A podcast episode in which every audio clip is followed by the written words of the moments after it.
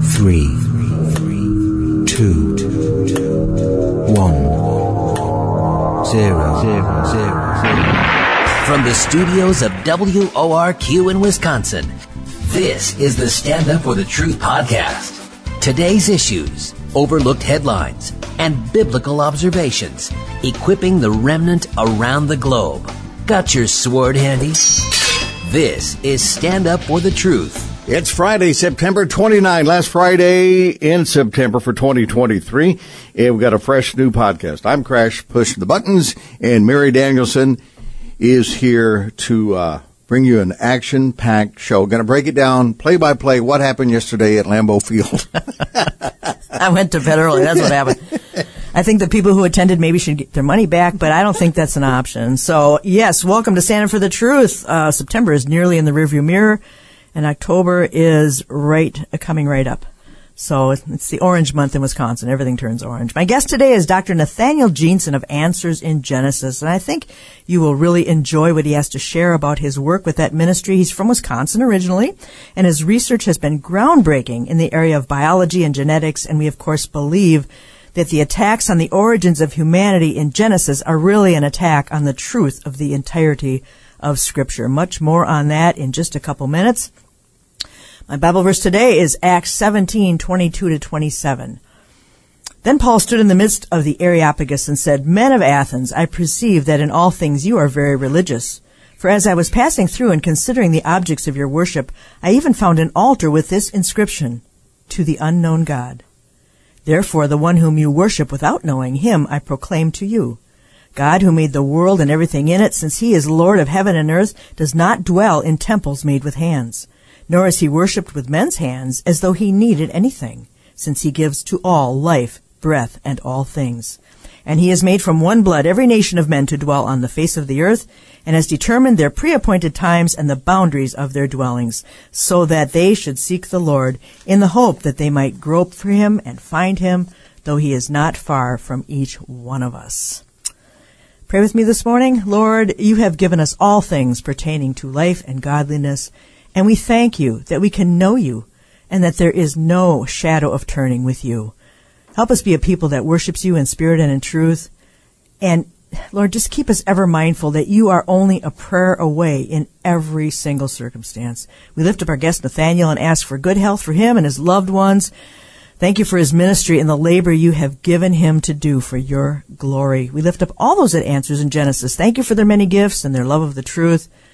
So we lift them up to you and this program and pray that it would bring glory to you. In Jesus' name, amen.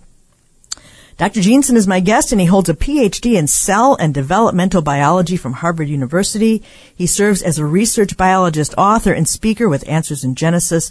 His current research involves using DNA comparisons to understand the true origin of species and he has published groundbreaking results on this question. In addition, he has authored Replacing Darwin, The New Origins of Species, and Traced Human DNA's Big Surprise, an examination of the genetic history of humanity. He's also um, uh, co uh, contributed to uh, several books. Good morning, Dr. Jeanson. Thank you so much for joining me today thanks so much for having me on, Mary. This is just uh, this is great. I, I so enjoy uh, your research here. Now, DNA research has really made an impact in today's world, along with combined with advanced technology. Tell us a little bit more about what it means to be a research biologist in the study of creationism here in 2023. I'd say, in one sense, it's whatever I'd like it to be, but in another sense, it's uh, trying to find the answers. Well, let me back up a second, give some context. I'd say for probably the past 50 years or so, to be a creation biologist, to be a creation scientist, is to play defense.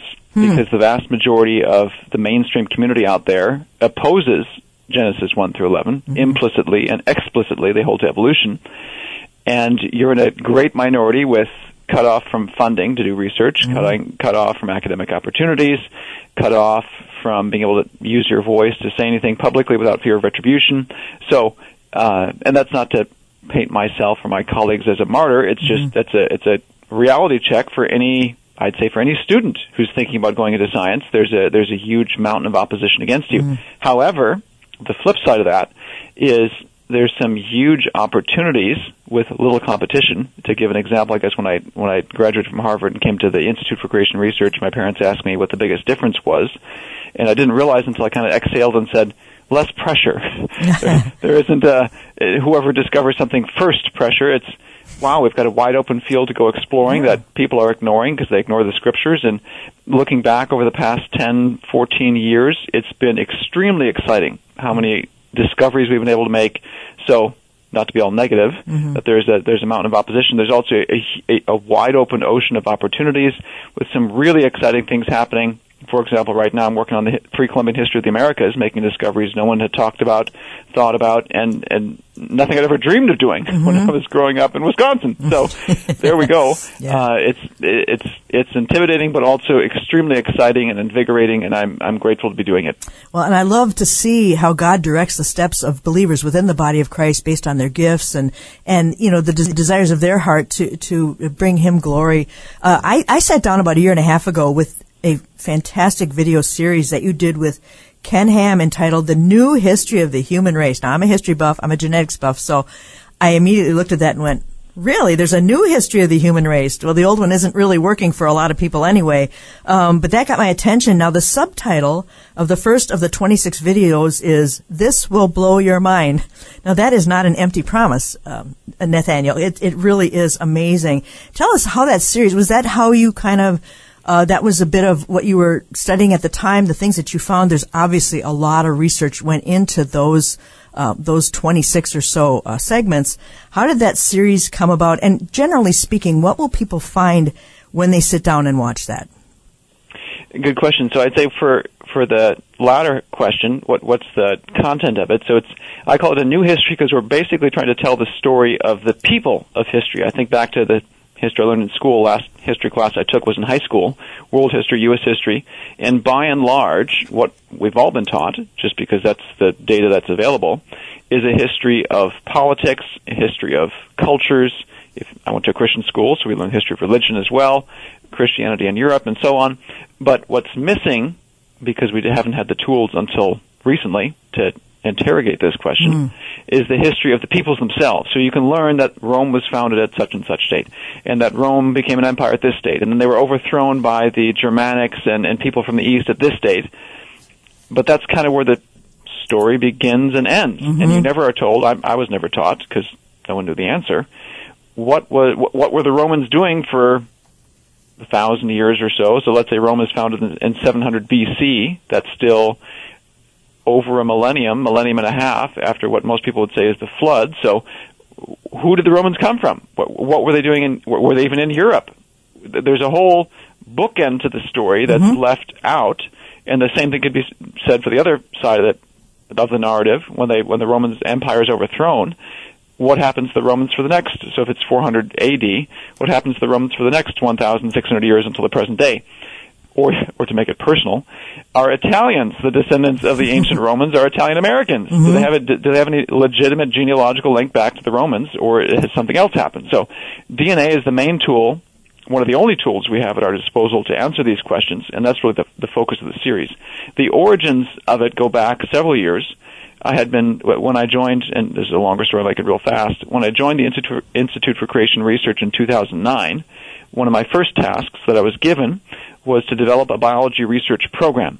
And my thought was, well, what what what are the main attacks on creation science out there in the realm of biology or a life sciences program? And my thoughts immediately went to Darwin's book, Darwin's Question: The Origin of Species. And so spent several years digging into that question because the annual budget of the National Institutes of Health annually is $45 billion. There's a tremendous amount of data out there for humans.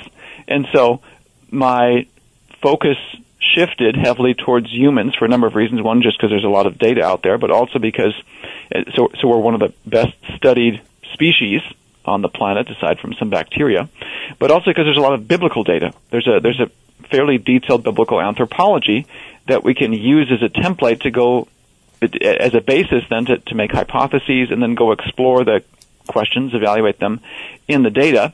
And that got started probably around 2015 in earnest, and it just kept growing and growing and growing until we started showing the results in 2020, and, and, and that eventually became the book Traced, which came out 2022, March of 2022, and has spawned all sorts of research that's been going on since then. Wow. And I appreciate all the work that went into that video series because it is jam packed from one end to the other.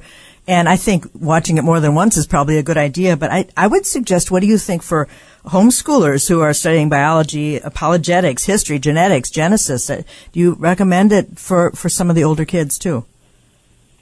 Absolutely. I think, and this is not because I think I've done such a such a tremendous job as much as this is in a sense the audience I have in mind when I wrote the book Replacing Darwin 2017 the the primary audience I had in mind was was a college student or maybe I should phrase it this way I I, I read as I was looking up how to write better and, and about authors a statement that authors often write primarily for themselves mm-hmm. and in a sense this is true because I wrote the book I wish I had when I was a student in college to be able to hand to my classmates and say, you believe in evolution, you need to read this book, 10 chapters of science, walks the reader through what the data are right now, heavily, heavy focus on genetics, and of course ends of the gospel. But I feel like this is critical preparation for any student.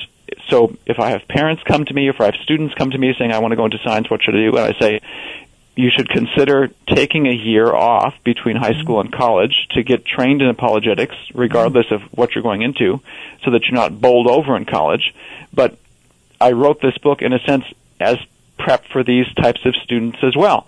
And I'd say that uh, the book Traced is also a huge prep. It, it's focused heavily on human history, but all of these are helps. I'd say they're they're challenges to the evolutionary community, but but great faith building and knowledge building and, and apologetics preparation for any believing students who want to go off into the secular world. Yeah, yeah. Oh, that's a great idea. Um, you know, we talk a lot about AI these days and the potential for tyranny, the potential for wickedness and deception. Um, but something good about technology that it has afforded us is current DNA based generation by generation family tree for human history. Now AI is just coming into the fold. You really didn't use AI when you were uh, studying this, right? Or did you? Was it in its infancy at the time? But does AI figure into to your research? So far, it has not. Okay. Where it goes in the future is anybody's guess. I feel like it's a bit surreal Mm-hmm. thinking about Star Wars and other movies and and fantasy concepts people Mm-hmm. watched and kind of enjoyed as fiction growing up, and Yeah. then realizing maybe this isn't fiction after all. So that that's that gives me a bit of a surreal feeling, Yeah. and I don't think robots are eventually going to replace humanity. Right. They they're going to they can do a lot, and it's rather scary to think about what they can do. Mm-hmm. But to be able to make decisions and process things, there's nothing like the human brain Yeah. to do that. It, it is a testament to God's creative power and design. Thinking of Romans 1, that the things of God are clearly seen in what He has made, and even there's a testimony within us. And I feel like the human body, the human brain, all points towards a much greater intelligence behind the universe, in which we, of course, know from Scripture is God Himself Yeah. and brings us back to the gospel of we've sinned against him, we haven't given him glory, we haven't given him thanks, and we deserve punishment, and so mm-hmm. God sent his son, which is really what AIG, the, the ministry, is all about. Ultimately, is pointing people back to the gospel. I say my role as a research biologist is to go to Romans 1, or, or it's, it's based on Romans 1, where we know the things of God are clearly seen in nature. Evolution is one of those things that people use to suppress the truth about God and nature. And my job is to say, nope, sorry, that suppression doesn't work. Let's get back to the real issue, mm-hmm. which is we're sinners, God is holy, we need a Savior, and you need to do business with Christ. Mm-hmm. So that for me is the, the ultimate purpose of what we're doing.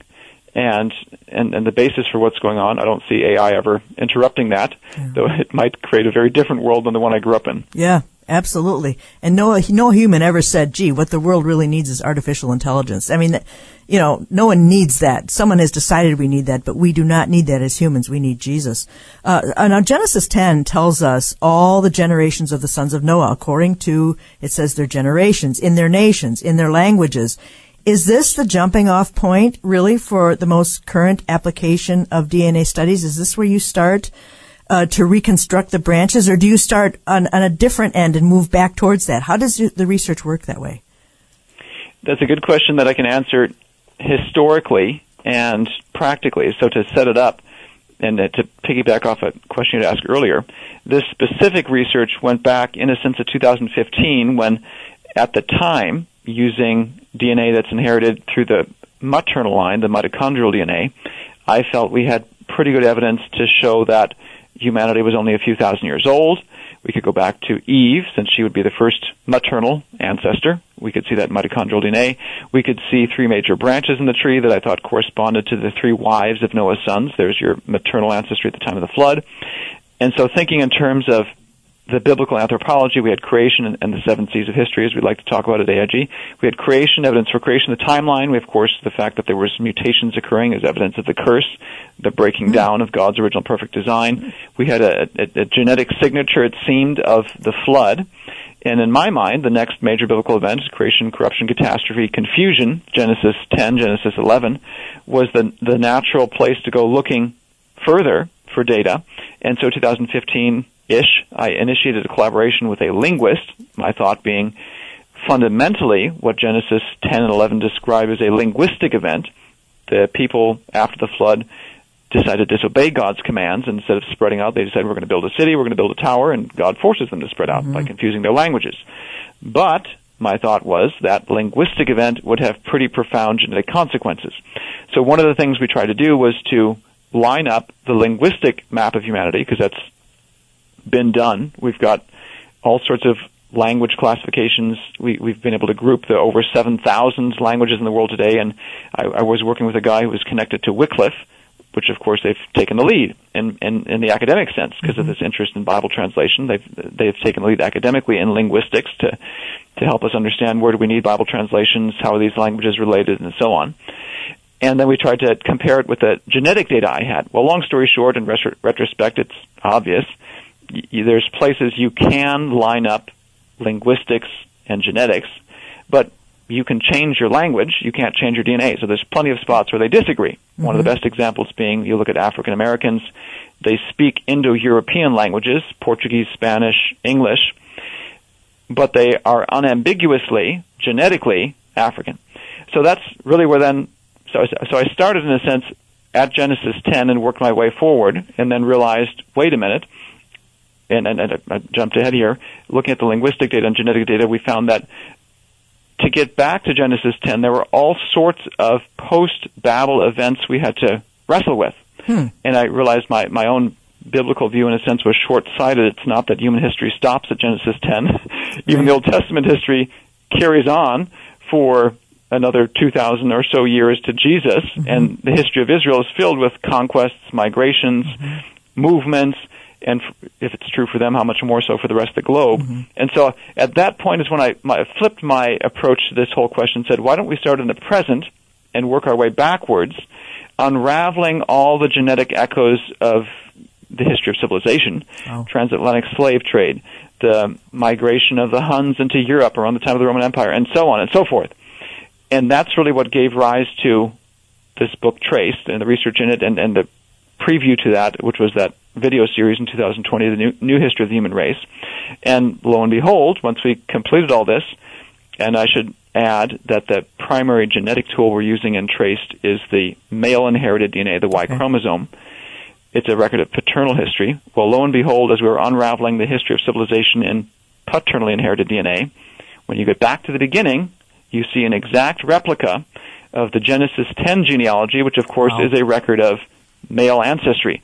The sons of Noah and their male offspring, and you can see a mirror image of that genealogy. And, and if you if, if anyone looks closely at the text in Genesis 10, there's a different number of generations for Shem versus Japheth versus Ham. Mm. Those are helpful to be able to figure out which branches in the DNA based tree belong to which man. We now know that. And so, in a sense, we've come full circle back mm-hmm. where it was trying to start in 2015, we now have a very clear echo of the, the beginning of humanity, and that's basically as far back as we can go with the paternal DNA back to Noah and his sons, and then outward to look at the history of civilization. So that was that was extremely exciting once we found that, and so to make it practical, any male who takes a Y chromosome test, a test of his paternally inherited DNA, we now can say this is the son of Noah or this son of Noah is what your paternal line comes from. I've, so I've taken a Y chromosome test. We did a public announcement of Ken Ham's DNA, his Y chromosome, and who he belongs to. And it's not Ham, even though his last name is Ham, Oh, but Shem, as so many Western Europeans belong to. And I've had probably over a thousand people email me to to discuss that topic. I have taken a DNA test, or can you point me to something? So it's it's been a lot of fun, and and there's a, there's huge opportunities going forward. Wow, how fascinating! I mean, uh, I've often looked, uh, read in, through Genesis and looked at the Tower of Babel event, and then and then I say to myself, then what happened? I mean, something inside me made me innately curious about what happened after that, because we don't know a lot. And there there have been kings and kingdoms, there have been empires. You got Mesopotamia, China, Egypt, and yet I look at the book of Daniel, and he's talking about Babylon, the Medo-Persians, the Greeks, and the Romans. And those are the four that get emphasized by God for some reason to actually bring forth his son the first time and the second time. So he emphasizes those. And we all know that, that once Babylon fell, the Medes and the Persians got all their gold and then the Greeks got all their gold plus their gold. And so there is some sort of uh, thing that carries on there. But I've always been curious that the Bible doesn't necessarily record all of the dynasties or empires, but only the ones for God's specific purpose. And that, that brings me to a mathematical question. I'm sorry to drag this out here, but I have a mathematical question for you. You know, when we look at our own family tree, we start at one, us. We, we start at who we are. And after a few generations going back, um, we can find easily over a thousand ancestors, right? And it gets bigger and bigger and bigger. But then, some point we get down to Ham, Shem, and Japheth, and it's pretty small again. You get down to Adam and Eve, and it's pretty small again. How do you get from the exponential number of ancestors to this smaller number? Yes, that's a very it's a very fun question because the answer is a bit shocking first time hmm. you hear it. It- Shocking for me, I think. And that's so. So let's start back with what you had mentioned. It's me, you. We have any any person. You you try you try to draw out your own family tree. You have two parents, but your parents, because we're biologically sexually reproducing species, we're not asexual. We can't just I can't just make a copy of myself. So hmm. all of us have two parents. Parents have two parents. Grandparents have two parents. So every one of us has two parents, four grandparents, eight great grandparents, 16 great great grandparents, and you're probably beginning to see the mathematical pattern. Mm-hmm. There's a doubling in the number of ancestors every generation.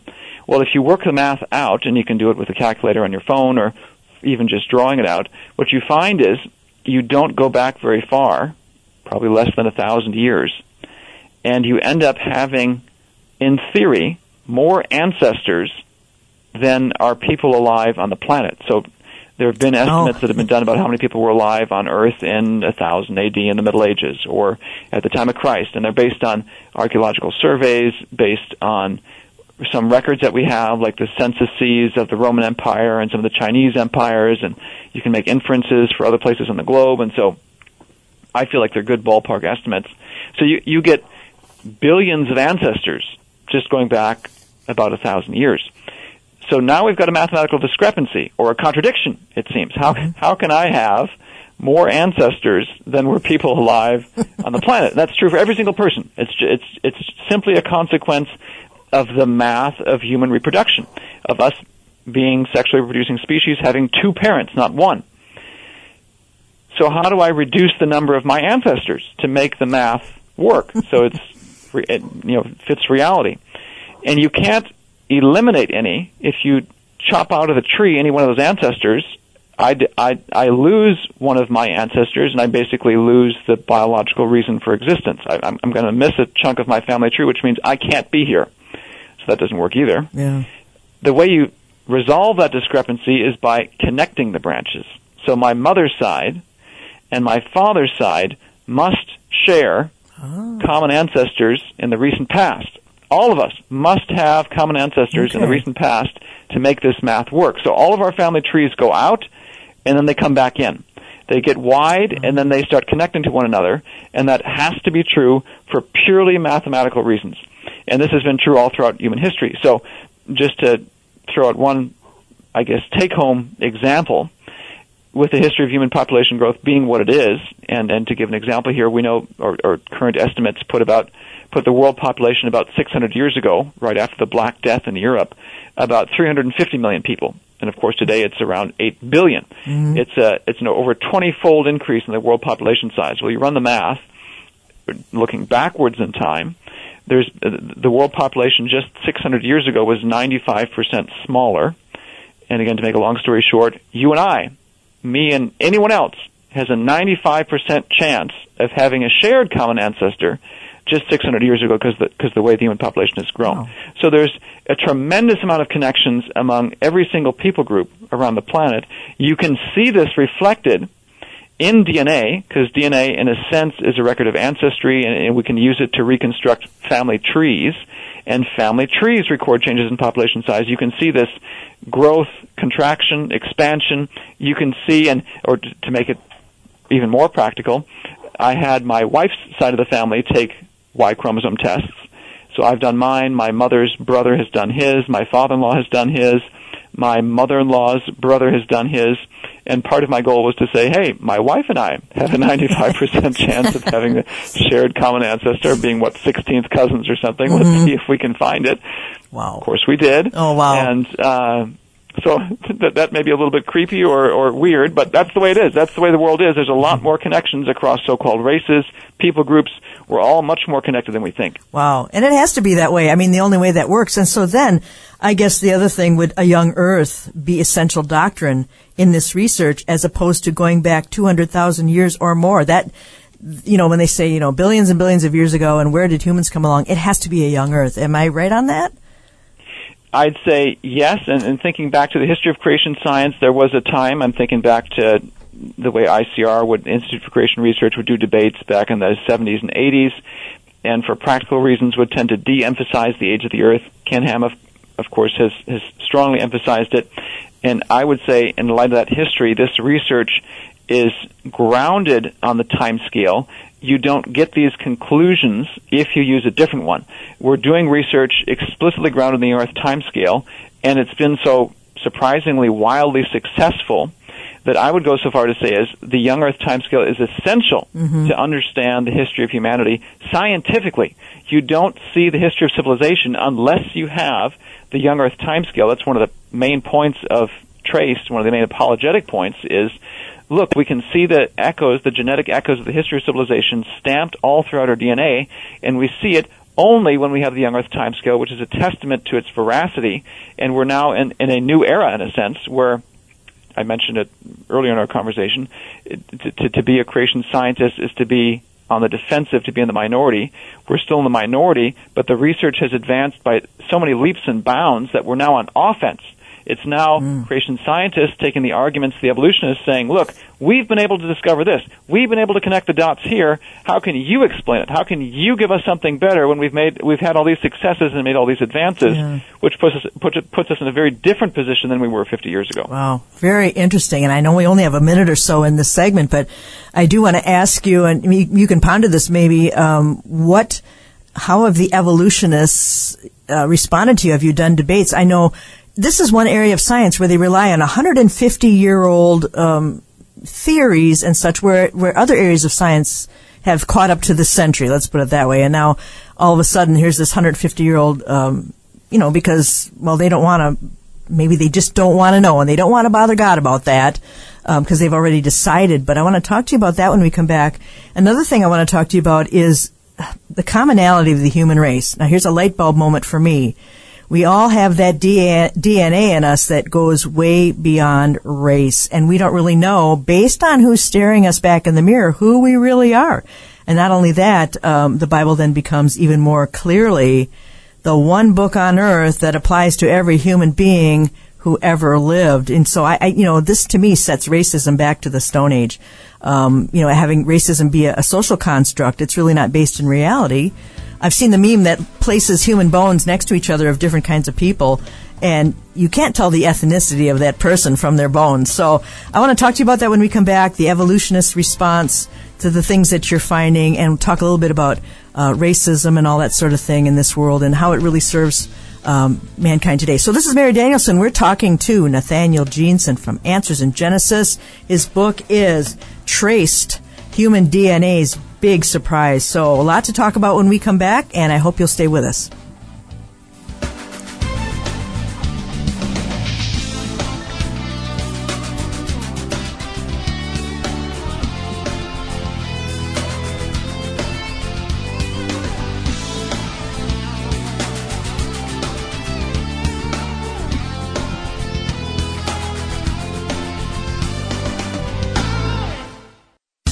Our social media pages are shadow banned. Thanks for your prayers and sharing our posts at standupforthetruth.com. Welcome back to Stand Up for the Truth for this Friday. My name is Mary Danielsen. I'm speaking to Dr. Nathaniel Jeanson from Answers in Genesis and his absolutely fascinating book, Traced Human DNA's Big Surprise. It's an excellent book and there are a lot of maps uh, and uh, color um, charts section uh, in the middle. It's just an incredible resource.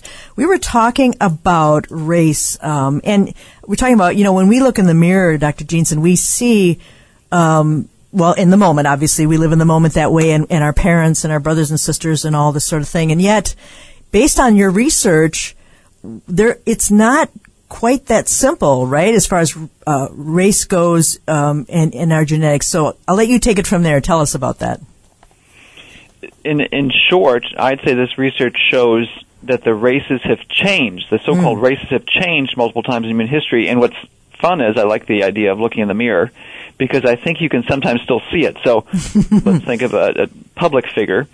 Uh, I think of someone like Melania Trump, which if you look at her face, and, and my wife, of course, has heard me talk about the different races, so-called races, and how things have changed, and it, analyzing people's facial features. And I've done it so ad nauseum. She's kind of picking up on it too, and and and almost probably groans internally whenever some, someone comes to our door and I want to ask where they're coming from, and I take a guess because now I live and breathe this. But Melania Trump, my even my wife has said, she said, yeah, you know, if if you look at her face, you can almost she almost looks like, if if you ignore her skin tone, a tall Chinese woman hmm. because of her cheekbones, the shape mm-hmm. of her eyes, and there is significant, if, if you have eyes to see it, I'd say, or once you notice it, it's hard to unsee it. I guess I can mm-hmm. put it mm-hmm. that way. Right, right. There, there are what I would call East Asian looking features, the shape of the eyes and so on, in many Europeans, and I'd say there's a, there's a very profound and genetic historical reason for this. If you look at, again, the, the main tool that I've been using, just for technical reasons, is the male inherited Y chromosome DNA.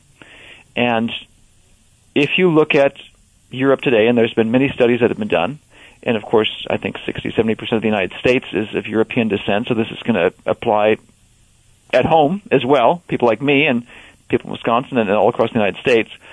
The vast majority of European descent peoples today trace their Y chromosome, their paternal history, not back to the ancient Romans or some sort of Indo-European people or the Greeks, but to Central Asia about a thousand years ago.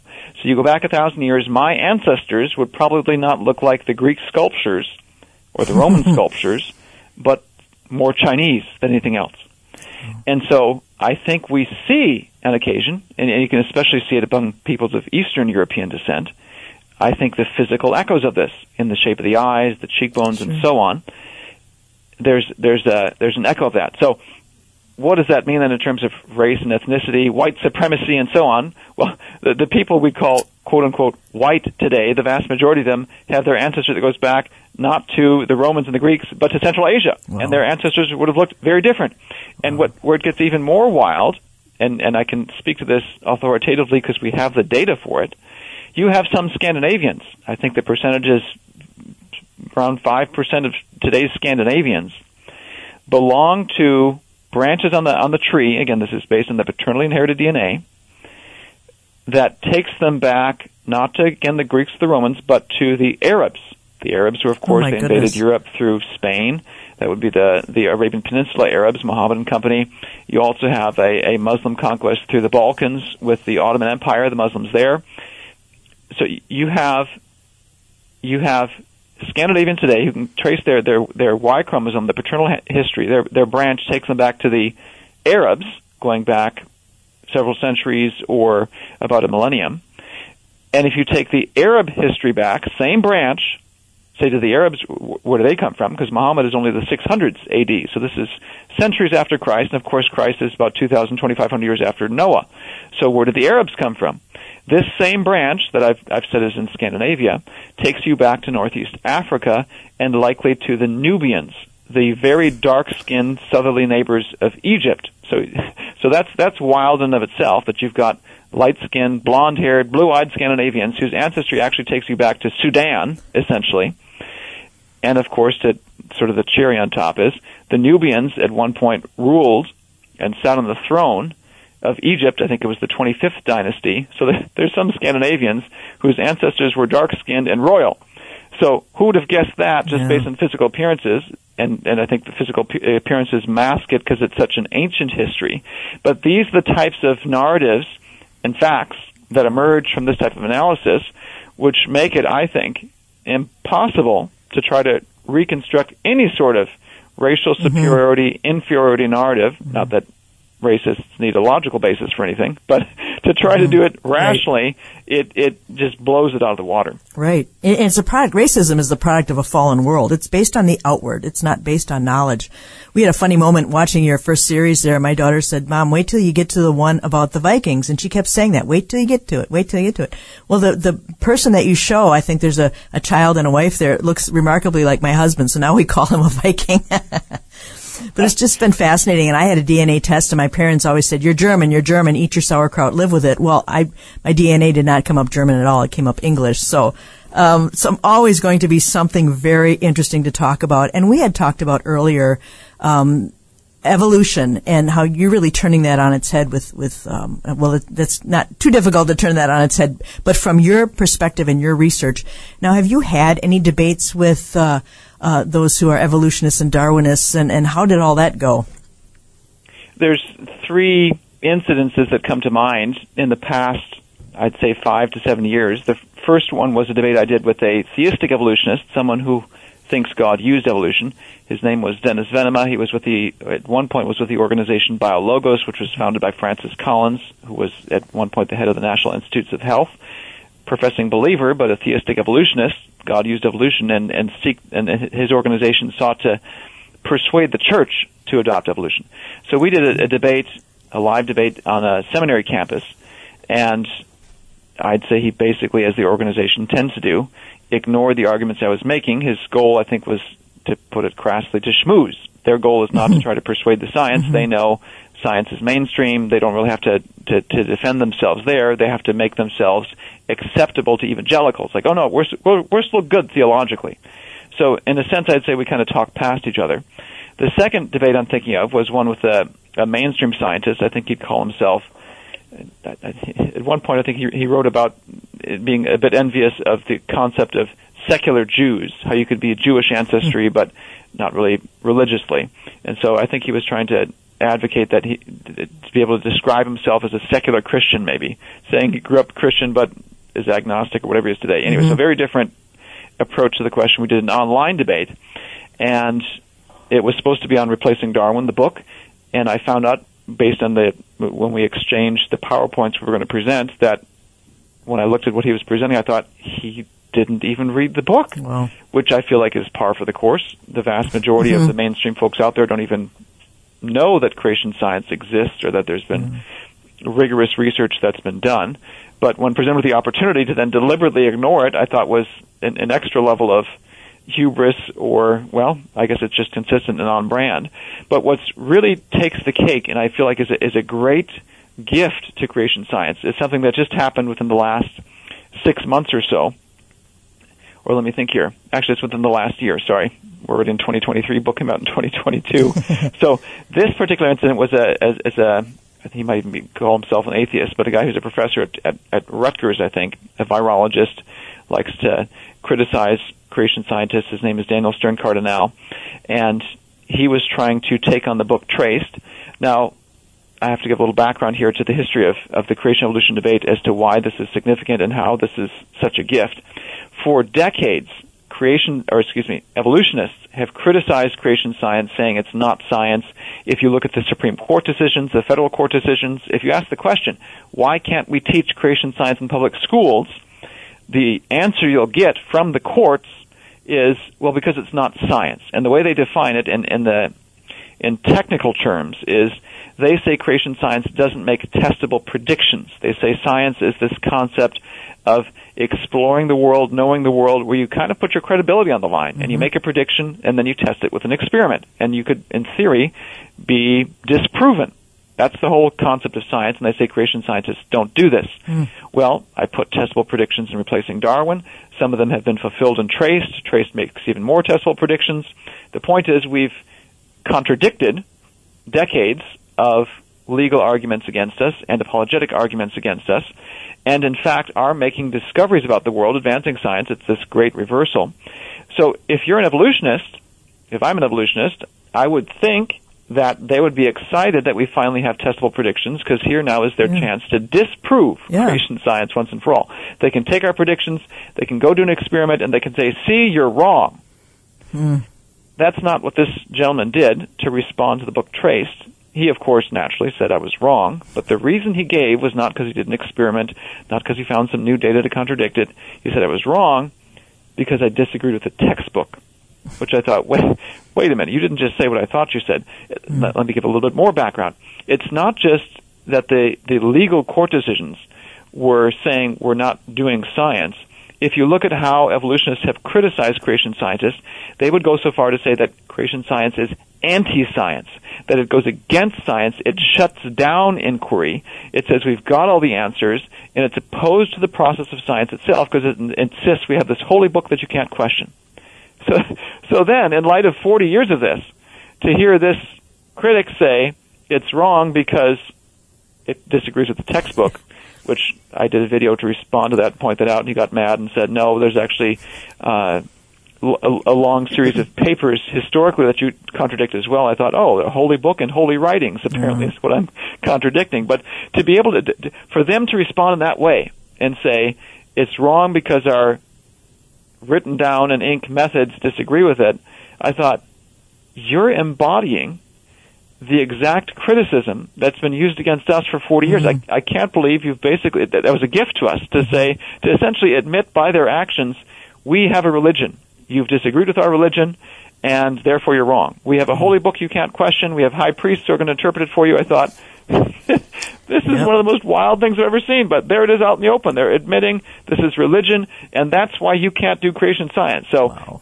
in that sense, I feel like it's a profound confirmation of what we're doing. If that's the best they can come up with, is we're mad because you disagree with our religion. I thought, well, thank you very much. Yeah, you yeah. said it, not me. Well, they weren't ready for you. I mean, you, this is turning creation science. Um, this is a new era in creation science uh, research, and um, I, they just aren't ready for you. You know, you just uh, blowing some people's minds, and they don't know what to think because they've been thinking this for so long, and they've never been challenged on it. Um, Nathaniel, we we know from Genesis 11 that God scattered humans over all the face of the earth. It says all, and yet.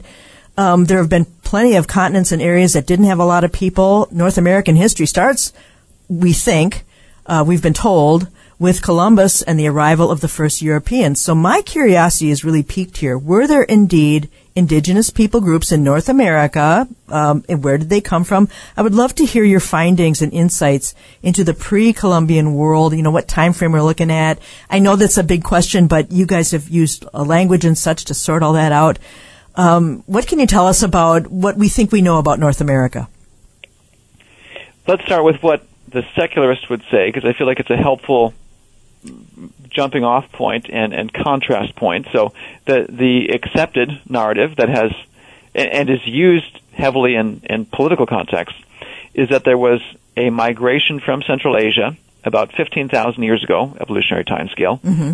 And so a single settling. There was one group that came over, and that they've been isolated. There have been no subsequent migrations, no interaction with the with the old world, no connections to the history of civilization that we learn in school until Columbus arrives just 500 years ago. So 14,500 years of isolation.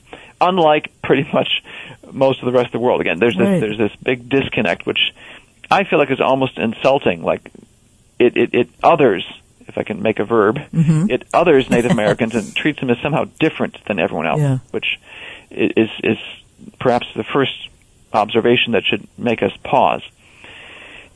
That, of course, is also the basis for land claims, and we've been here forever, and, and, and not to delve into all the politics, but some of that mainstream view is behind contemporary discussions about who owns the land, who was here first, and so on what this research shows, so, so let me just stop there for a second and say that 15,000 year time frame is based on radiometric dating or radiocarbon dating, which, if anyone's followed creation science, we, we know that, and there's a long history of knowing that there's problems with it. We're, we've got a number of folks working on trying to figure out a conversion factor for what that actually represents in terms of post flood time. And we don't, we aren't there yet with great precision, but the best I can say is, uh, there were there were likely people here in the Americas very shortly after Babel. If you convert that 15,000 year time scale to something that's compatible with Noah and the flood Okay. being about mm-hmm. 2,500 BC. So archaeologically, yes, there are people here early. But what can we say beyond that? And this is where the genetics comes in, where the Y chromosome research comes in, and what the Y- and the male inherited DNA research comes in. What it shows is, if you look at Native Americans today, actually there's there's a there's a sad element to all this. Let's let's think of Latin America. If you look at Latin America's Latin Americans as a whole, so from Mexico on south, which includes Spanish speaking and Portuguese world, around 80% of Latin American men have a belong to a Y chromosome branch, belong to a section of the family tree, the male inherited part of the family tree, that is not native. It's either European or it's African, which I think is consistent with some of the recent research arguing that there was a massive population collapse in the Americas with the arrival of hmm. Europeans. Hmm. So that's a that's a sad echo of all that. Mm-hmm. Now, if you look at the 20% that remains, that is native, what does that tell us about the history? What that tells us is that there was a settling, an arrival of Native Americans around the 900s AD. Okay, Mm-hmm. so so if you think about, wait, we have archaeological evidence for people here right after Babel, yet I'm saying that there's a there's a genetic evidence for someone coming over the 900s. That means there's been at least two settlings, based on what I've just said so far, which is a major revolution compared to what mainstream science says. And this looks like it's primarily the Algonquin peoples who came across from Central Asia.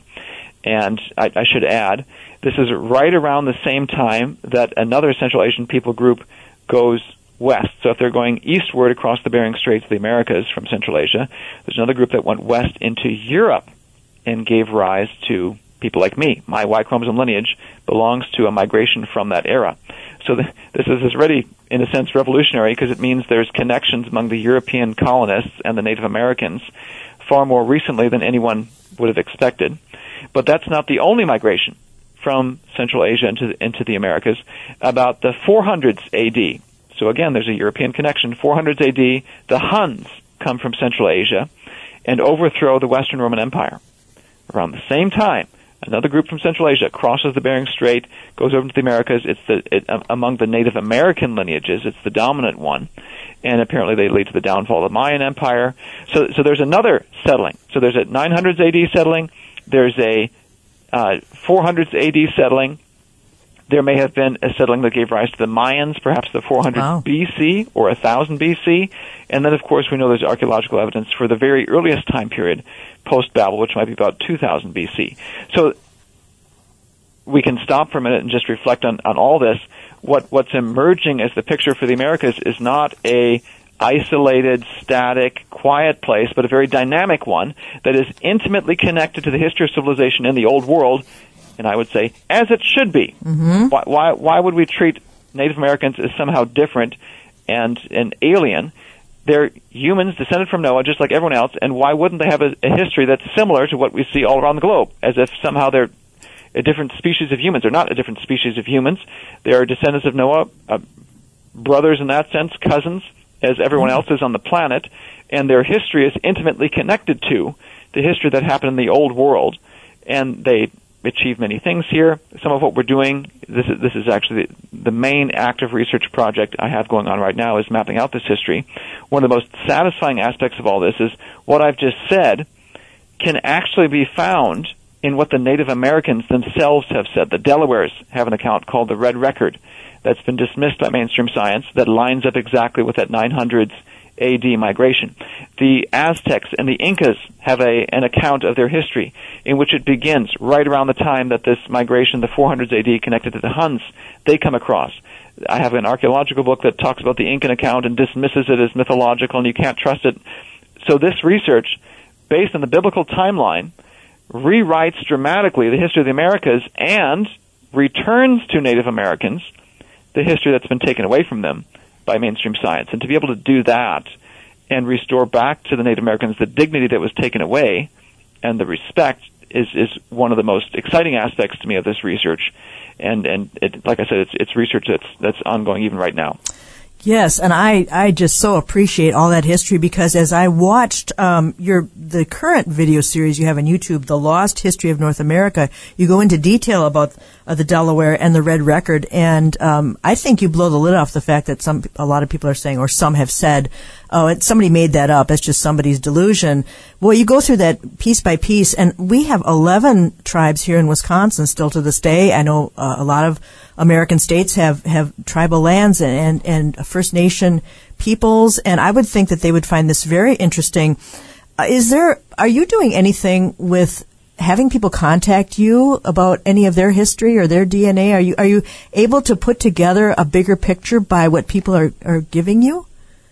Oh yes, and and we've we've been actively inviting folks to come. I've hmm. been delighted. We've now got contacts, I think, in about 20 to 25 different Native American nations.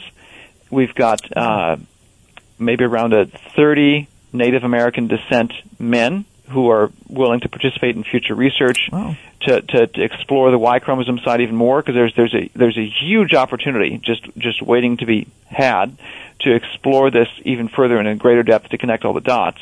We're going to have even more videos coming out. So next month, October, we're going to have one on the Siouan Catawban language family and their history, which is heavily going to be based on what they said.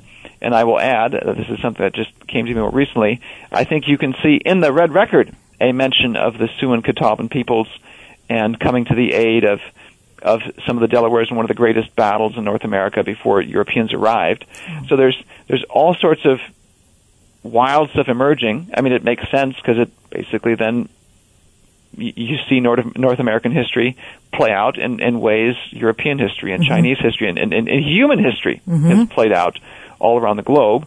And my hope is this this reduces the otherness that exists between yeah. European Americans, Native Americans. Like, wait a minute, we're not all that different from one another. Mm-hmm. The histories are connected, and even if it's something subconscious, this this otherness that's just been in, in, in Western culture for a while. My hope is it diminishes through this and promotes more cooperation, unity, respect between the two groups with time. And if people do want to contact me, they can go to our, our homepage. The, the web address is answersingenesis.org slash go, G-O, slash traced, T-R-A-C-E-D, the name of the book. And they'll find it. People can scroll down. There's a, there's a there's a web portal to enter name, email, info. Goes directly to my inbox, and this is how I've been able to contact Great. Uh, about over a thousand people overall. And then, I, like I said, about we've got contacts in about 20, 20, 25 different or th- 30 different nations, Native American nations, to advance this research forward. This will eventually be a book that I, I, I was just outlining this week on the lost history of North America. But more videos coming for free wow. on our on our Answers in Genesis YouTube channel, and very much would would welcome uh, contacts from people of Native American descent, participation in the study, because I can see this basically taking the rest of my career. There's just yeah. so many opportunities and so many exciting things happening. And again, it's all grounded on not just the biblical anthropology and this vague concept of creation, but explicitly on the young earth time frame. This is a necessary part of science going forward. This is a new era for creation science. Mm-hmm. We've been on the defensive for so long. Now we're taking the lead on questions that have long been a mystery, and it's it's it's I find it extremely exciting. It is exciting, and I just appreciate your research on this. And I know there were a lot of Native uh, First Nation tribes that went up into Canada as well. So this is just a it's you know it's a continent, and there are a lot of people uh, involved here. And I know you have something called the, the Hidden History of Every People Project. I mean, what an incredible thing to take on, and we so appreciate that. Uh, if people want to watch these videos, I highly recommend the video series, uh, the history, uh, the new history of the human race. That's on the Answers in Genesis site on YouTube, and then also the lost history of North America, which I found just absolutely fascinating. And I'm looking forward to more that you do on that. Uh, we are pretty much out of time. I think we could have gone another hour easily, but Dr. Jeanson, thank you so much for your time and your research and just, uh, you know, where God has put you to, to find these things and to further show us that we are of one blood. And Genesis and the book of Acts, as I opened with, it is absolutely true. So um, just thank you so much for all your work, and I hope we can do this again sometime. thanks for letting me wax eloquent about one of my favorite subjects. It's, Yes. it's, I'm grateful for the opportunity, Mary. Yeah, it was just it was wonderful. And I think you you just uh, there's a lot of uh, blown minds out there somewhere. So uh, Monday, it's a fresh new podcast on Stand Up for the Truth. Crash's guest will be Sean Patrick Tario of Mark37.com. Sean will expose how big tech companies are designing their products to control every aspect of our lives and businesses. Uh, there are free and affordable alternatives. It's all about open source. Monday, 9 a.m. Central on Stand Up for the Truth. Therefore, my beloved brethren, be steadfast, immovable, always abounding in the work of the Lord, knowing that your labor is not in vain in the Lord. Amen to that. 1 Corinthians 15, 58. Thank you so much for joining me. Also on Tuesday, we have, um, uh, Philip, uh, Philip Zodhiates, and that's, he has a very interesting testimony. So we're looking forward to that. Thank you so much, and I hope everyone has a wonderful, safe weekend in Jesus. If you don't find your favorite podcast on our YouTube channel, that's Q90FM Radio on YouTube, search for it on our Rumble channel, which is CTR Online. CTR Online Rumble. Either way, thanks for subscribing to our video channels as well.